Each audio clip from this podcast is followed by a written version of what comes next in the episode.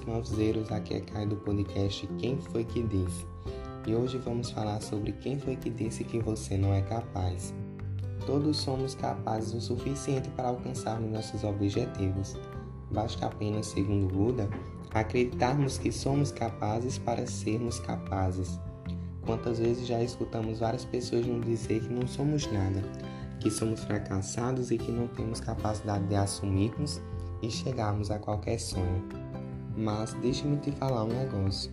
Eu também passo por isso todo dia, e a cada dia que alguém menospreza meus sonhos, eu tenho mais certeza de que estou no caminho certo. É como se as opiniões se tornassem uma parte essencial para a construção do meu sonho. E você me pergunta, Caio, como eu vou conseguir chegar a essa sabedoria? E eu te digo, ninguém chega à completa sabedoria. Mas existem duas dicas que são essenciais. Primeiramente, usar a espiritualidade para o nosso crescimento humano. Como pedir a sabedoria vinda do Espírito Santo de Deus. E segundo, saber reconhecer o lado bom e mal de todas as coisas que acontecem em nossas vidas. Assim, facilitará o processo de transformação das intervenções negativas em grandes processos de aprendizado. Não podemos permitir que essas críticas destrutivas impeçam de darmos o primeiro passo à continuação dele.